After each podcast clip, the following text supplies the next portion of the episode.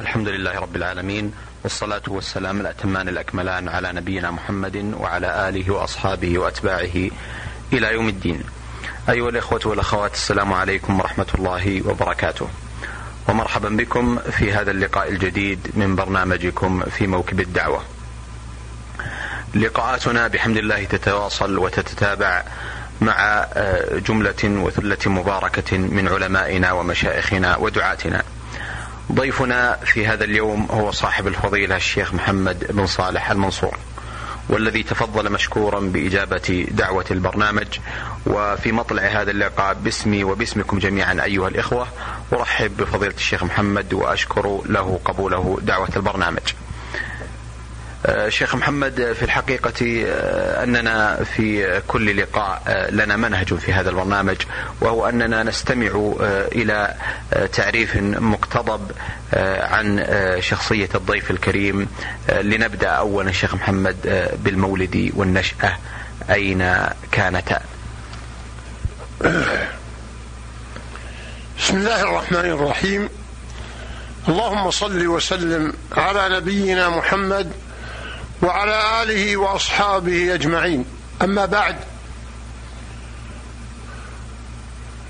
فكان مولدي في بريدة في ضاحية من ضواحيها. وهذه الضاحية تسمى خب السقرات وفي ولدت سنة خمسين ألف وثلاثمائة وخمسين من الهجرة. ونشأت بين والدين كريمين. وفي سنة تسع وخمسين انتقلنا إلى بريدة. ودخلت المدارس دخلت المدارس الأهلية منها مدرسة الشيخ محمد الصالح الوهيبي وهذه المدرسة مشهورة وكانت تضم يعني جملة طلاب بريدة ولم. ولم يكن هناك مدارس حكومة سوى المدرسة الفيصلية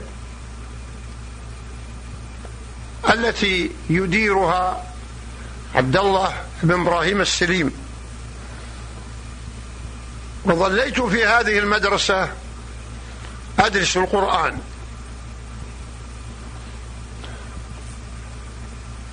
و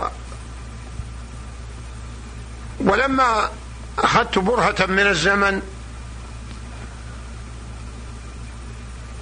يعني في في سنة سبع وتسعين أو أول أول سنة سبع وستين. ترى غلط. نعم سبع وستين. نعم يا شيخ. نعم. سنة سبع وستين بدأت في حلق المشايخ الذين يجلسون في المساجد. منها حلقة وهي أشهرها الشيخ محمد بن صالح مطوع. كان ذلك يا شيخ محمد قبل أن يكف بصركم؟ أما بصري فقد كف سنة تسع وخمسين. وقت ما دخلنا من الضاحية اللي هي السطرات إلى بريدة. وكان كف بصري على أثر الجدري.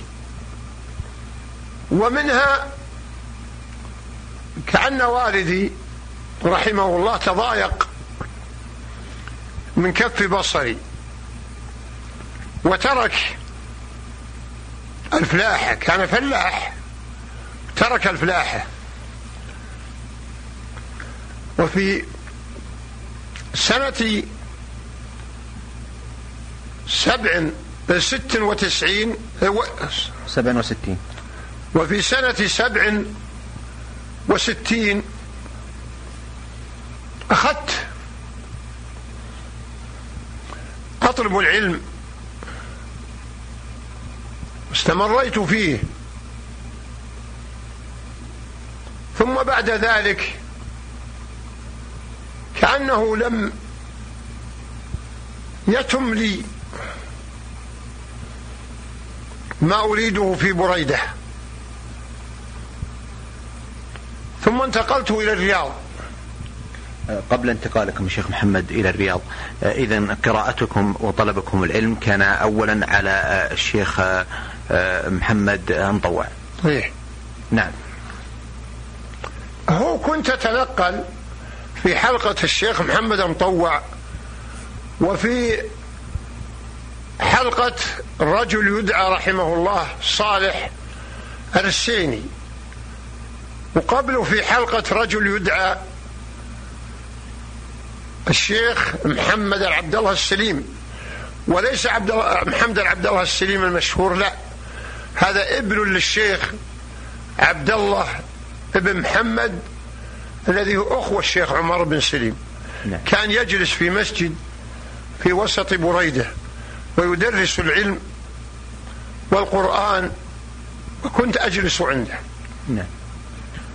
في سنة ثمان وستين انتقلت إلى الرياض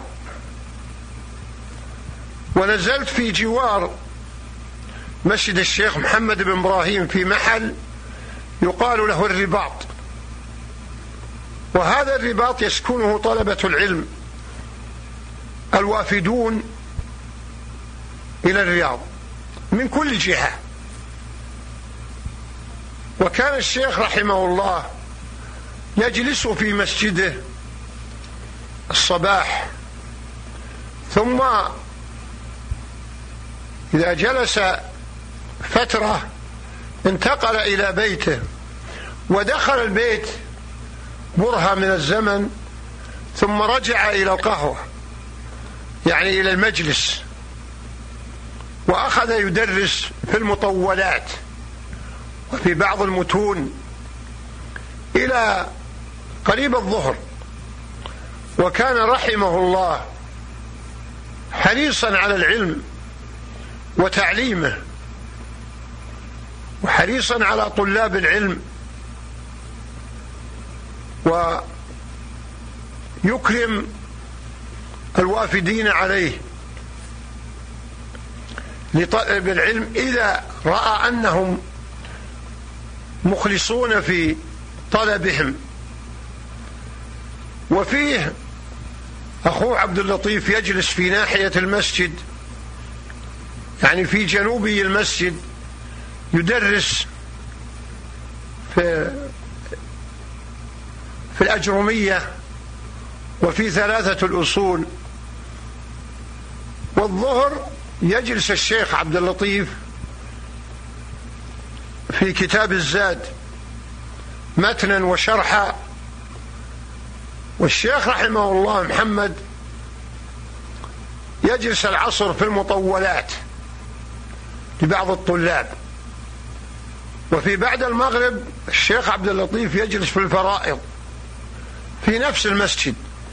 وكان المسجد مزدهر في طلاب العلم. والطلاب كثير. منهم المجتهد ومنهم غير المجتهد. وفي استمرينا على هذا. قبل ذلك شيخ محمد عفوا. الرباط هذا هل كان هناك تمنح مزايا للطلاب؟ يقدم لهم معيشة يقدم لهم رواتب يقدم لهم سكن مجاني. آه عدد هؤلاء الذين كانوا في الرباط هل كان عددهم كبير؟ أما عدد الذين في الرباط عددهم كبير جدا. ويصرف من قبل الشيخ كل شهر عشرة أريل وأحيانا 12 ريال شهريا لسائر الطلاب. ومنهم من يجعل له قلة ونص كيس ومنهم من يجعل يعني قلة تمر ونص كيس رز. وصاع قهوة وصاع سكر. وهذا هؤلاء الطلاب الراقون. ومنهم من يجعل له ثلث كيس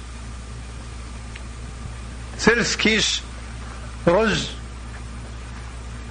وثلثين قلة تمر وهكذا.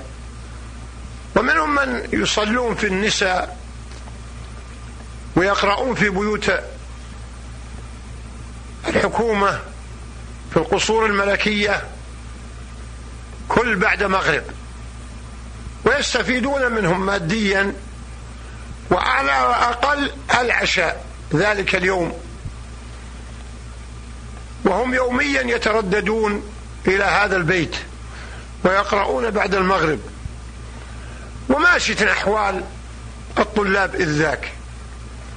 فادعى بس الطلاب منهم المجتهد ومنهم المقصر منهم المتساهل والرباط في كل حجرة الحجر ثلاث وثلاثين.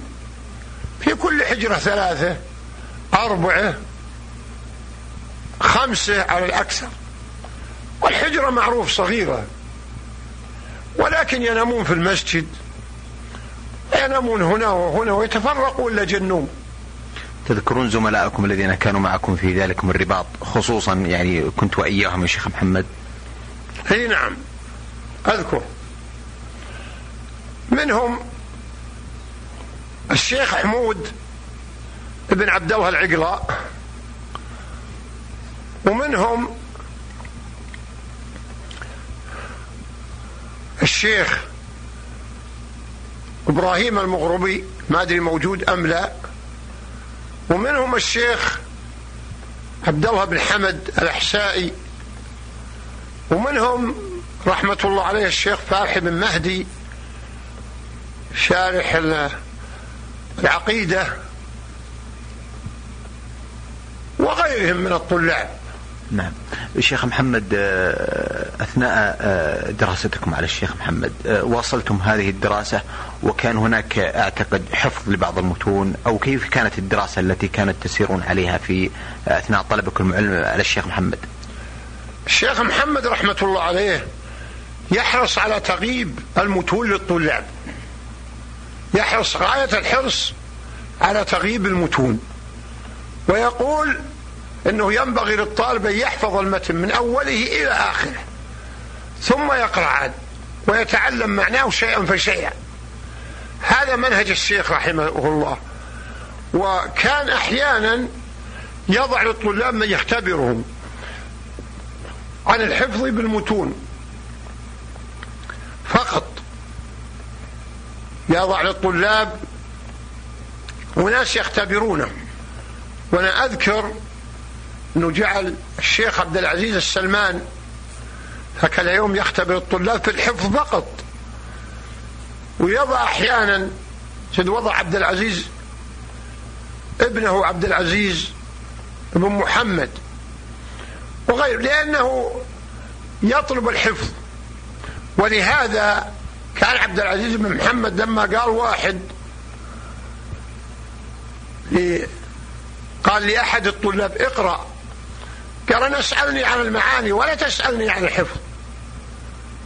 قال أنا ما جعلت للمعاني أنا مجعول للحفظ. تبي تقرأ ولا تقوم؟ ما علي منك. يقول عبد العزيز بن محمد هذا دليل على اعتناء الشيخ بالمتون بحفظها. الشيخ محمد آه، خلال تلك المرحلة أبرز ما حفظتموه في أثناء آه، أثناء دراستكم على الشيخ محمد. وقبل ذلك آه، متى كان حفظكم للقرآن الكريم وكيف تم؟ أما حفظ القرآن الكريم؟ هذا في بريدة. وتم حفظ القرآن الكريم يعني في سنة ست وستين أو خمس وستين إلا أني أكرره وأنساه أحيانا. وأكرره وحتى ذهبت إلى الرياض وأنا لا أزال في تكراره وتذكاره. حتى في الرياض أنا أكرر دراسته في كل رمضان. نتدارس أنا أنا وأحد وأحد الإخوان. وهكذا. والمتون يا شيخ؟ أما حفظي المتون فقد فقد كان عامة حفظي هو وقت الشيخ محمد رحمة الله عليه وقت قراءتنا عليه. حنا نعتني. فأنا حفظت زاد المستقنع وحفظت كتاب التوحيد وحفظت كشف الشبهات والعقيدة الواسطية وثلاثة الأصول في ذلك الوقت. الأجرومية. وحفظت الأجرومية كل هذا حفظته في ومتن الرحبية أيضا وفي سنة واحد وسبعين فتح المعهد العلمي و تركنا الدراسة على الشيخ محمد واتجهنا إلى دروس المعهد. إلا أني أنا ذهبت إلى دار التوحيد في أول السنة لأني ما كنت أفكر أن المعهد يبي يستمر استمرار. لأن تشوق إلى الذهاب إلى دار التوحيد من قبل من سنة 69 وسنة 70 وفي أول السنة قبل معرفتي لاستمرار المعهد ذهبت إلى دار التوحيد ودرست فيها خمسة أشهر. ثم رجعت ودخلت في معهد الرياض. واستمريت فيه حتى تخرجت سنة ثمان وستين. ثمان وسبعين. ثمان وسبعين. استمريت فيه حتى تخرجت سنة ثمان وسبعين. أحسنتم يا شيخ محمد. أه ننتقل إلى جانب أه آخر أه وهو بعد تخرجكم.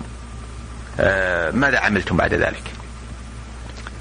أما بعد تخرجي فأنا اشتغلت بالقضاء. واشتغلت مدة قليلة في بلد الإرطاوي. قبل ذلك يا شيخ محمد تذكرون الزملاء الذين كانوا معكم في كلية الشريعة أثناء دراستكم وقبيل تخرجكم؟ أبرز نعم. الزملاء. أي نعم نذكرهم. منهم الشيخ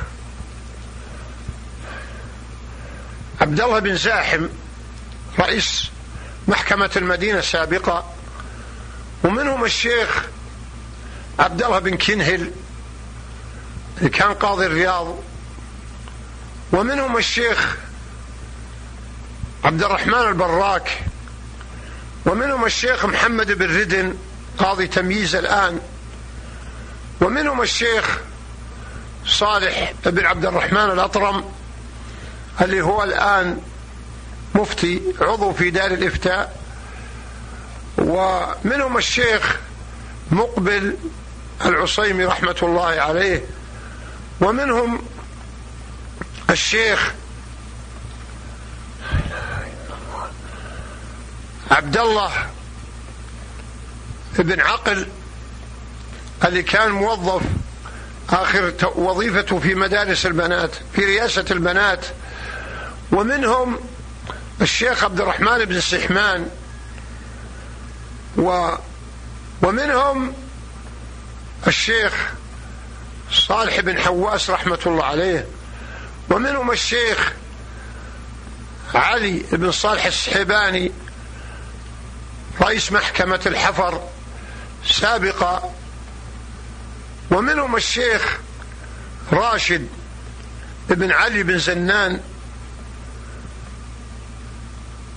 ومنهم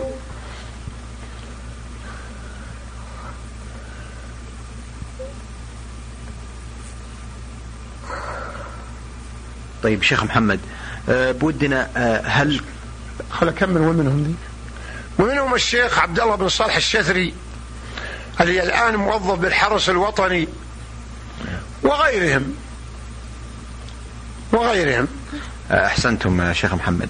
أه تخرجتم من الكلية عام 1300 وثمان آه تعيينكم آه أو أين كان أول عمل لكم وكان ذلك في تاريخ أو في أي تاريخ؟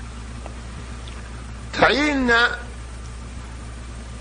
في ثمان وثلاث وثمان وعشرين من شهر ثلاثة عام ألف وثلاثمائة وتسع وسبعين. واشتغلت في بلدة الإرطاوي كما قلت ثم اشتغلت في القضاء طبعا يا شيخ. في القضاء ثم اشتغلت في زهران سنة ثمانين واستمرت في القضاء أتنقل ثم من بعده إلى تربة. ختمة وقت. وبعد تربة إلى السيد وقد كنت في هذه المدة كلها أحاول مع الشيخ رحمة الله عليه أن يعينني في في بريدة أو في الرياض. إلا أن ذلك لم يتيسر. ولم يحصل. فحاولت الانتقال و من من سلك القضاء. وتيسر بعد جهد بعد مدة. وبعد ذلك درست في المعهد العلمي في عنيزة سنة ثم انتقلت للمعارف. وأخذت أتقلب في وظائفها حتى أحلت للتقاعد سنة ألف وثلاثمية وستين ألف وثلاثمية. ألف وأربعمائة ألف وأربعمائة وعشرة. ألف وأربعمائة وعشرة. أقمت في بريدة الآن وأنا مقيم عادي أدرس في المسجد مستمر على دروسي في الصبح وفي المغرب حتى الآن. وكان بدئي للتدريس قديم. و كنت من من استقريت في بريدة وأنا أزاول التدريس في في بريدة خصوصا بعد المغرب وبعد الفجر. وهذا استمريت عليه. نعم. وأحيانا بعد العشاء. نعم. نعم. آه، شيخ محمد آه، أعلم وكما تفضلتم آه، قبل قليل بأن لكم دروس مستمرة ولله الحمد. هي, بل هي كانت منذ أن توليتم القضاء في عدد من المدن والمناطق. أبرز هذه الدروس والكتب التي تدرسونها شيخ محمد. أدرس في زاد المستقنع وأنا أعتني به كثير وأوصي الطلاب به بحفظه وأدرس في بلوغ المرام لأنه يتناسب مع الفقه مع زاد المستقنع لأن هذا يعرف منه الدليل وهذا تعرف منه الأحكام. وأدرس في النحو. في الأجرمية غالبا لأن غالبا يكون عندنا طلاب مبتدئين. وأحيانا في الألفية. وهكذا. ومستمر على هذا حتى الآن. نستطيع أن نقول منذ متى وأنتم تدرسون؟ كم لكم الآن عدد السنوات التي درستم فيها شيخ محمد في المسجد؟ أدرس من سنة سبع وثمانين. حتى الآن. يعني تقول ثلاث وثلاثين سنة. ما شاء آه، شيخ محمد خلال هذه المدة الطويلة التي درستم فيها ولم آه، تنقطعوا فترات طويلة عن التدريس في كل منطقة وفي كل مكان حللتم فيه فنفع الله بكم. تذكرون أبرز الأسماء التي درستموها سواء كانت في بريدة أو في غيرها وطلبة العلم على يديكم. إي نعم. الذي درسوا ولا يخفى إن اللي يدرسون في المساجد لا يستمرون إنما هم يدرسون أوقات. وممن درس علي صالح بن عبد الله المحيسن الذي هو رئيس الجامعة سابقا أو نائب رئيس الجامعة الإسلامية في المدينة سابقا ومنهم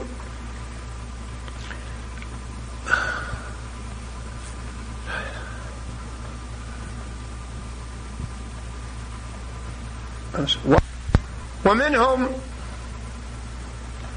فوزان بن صالح الفوزان واخيه محمد بن صالح الفوزان وهو موجود الآن وهما موجودان الآن.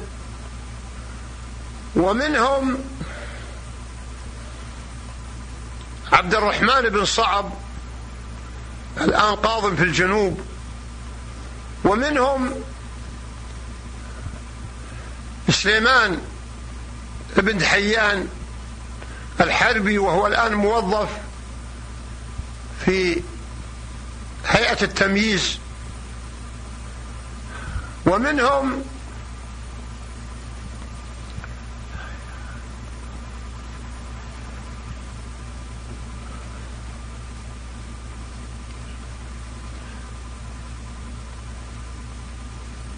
عبد الرحمن بن سليمان البليهد هو الآن موجود على قيد الحياة.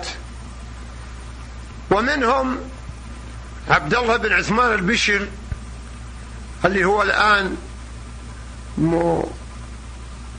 مستشار في ديوان المل... في ديوان ولي العهد وكان في هيئة التمييز. ومنهم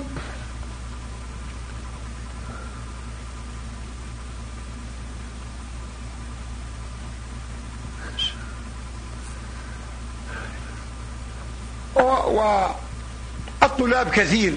نعم. كثير جدا. إلا منهم من يستمر ومنهم من لا يستمر. وأيضا في الآونة الأخيرة عبد الله بن إبراهيم الجبر ومحمد بن عبد الله العائد ومحيجين ابن صالح المحيجين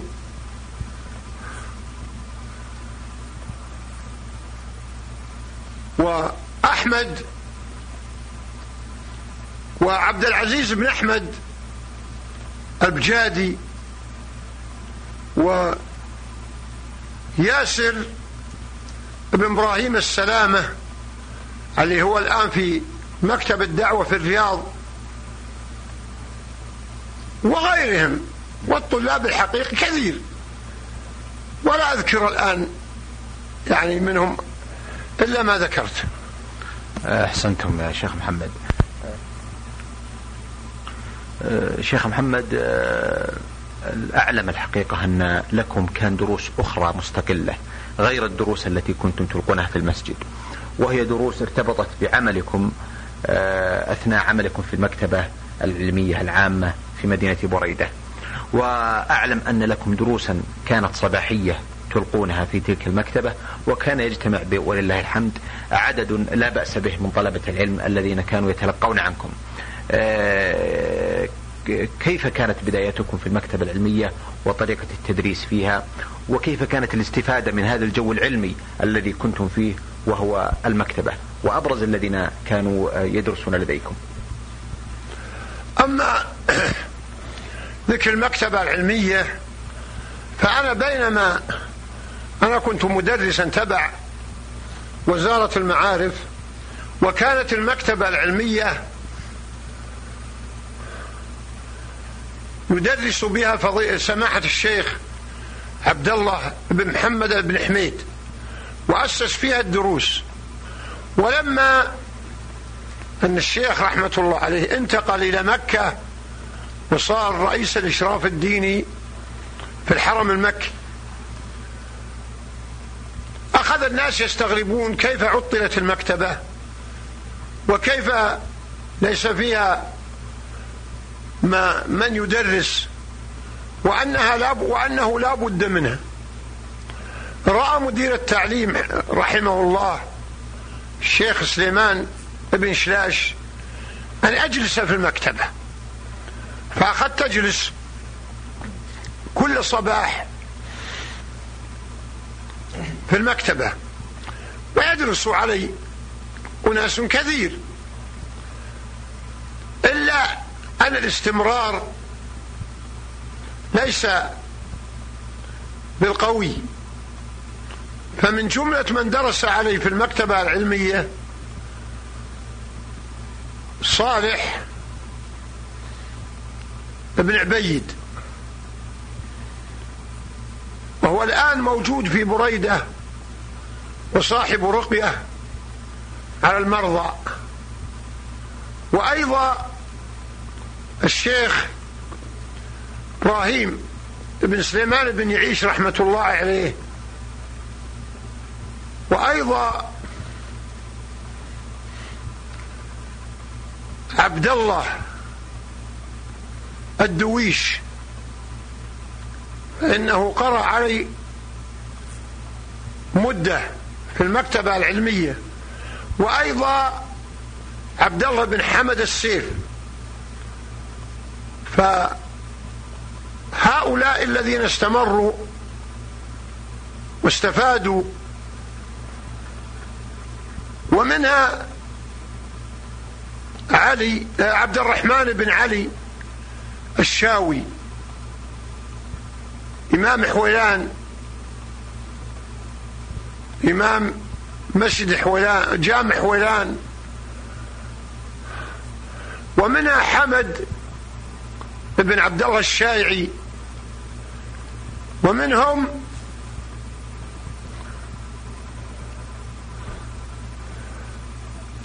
وغيرهم كثير. وغيرهم كثير. أحسنتم يا شيخ محمد. في الحقيقة أننا آه، استمتعنا كثيرا بهذا التطواف المبارك والجميل آه، مع صاحب الفضيلة الشيخ محمد بن صالح المنصور والذي أتحفنا وسرنا كثيرا برحلته العلمية ومشواره المبارك الذي نسأل الله سبحانه وتعالى أن يبارك له فيه وأن يمعدنا بعمره على عمل صالح وأن يجعله مباركا حيثما كان. آه، لا أملك في ختام هذا اللقاء أيها الإخوة والأخوات إلا أن أتوجه بالشكر الجزيل بعد شكر الله سبحانه وتعالى إلى صاحب الفضيلة الشيخ محمد بن صالح المنصور على قبوله دعوة البرنامج وعلى تفضله بهذا الحديث آه، الممتع والمفيد.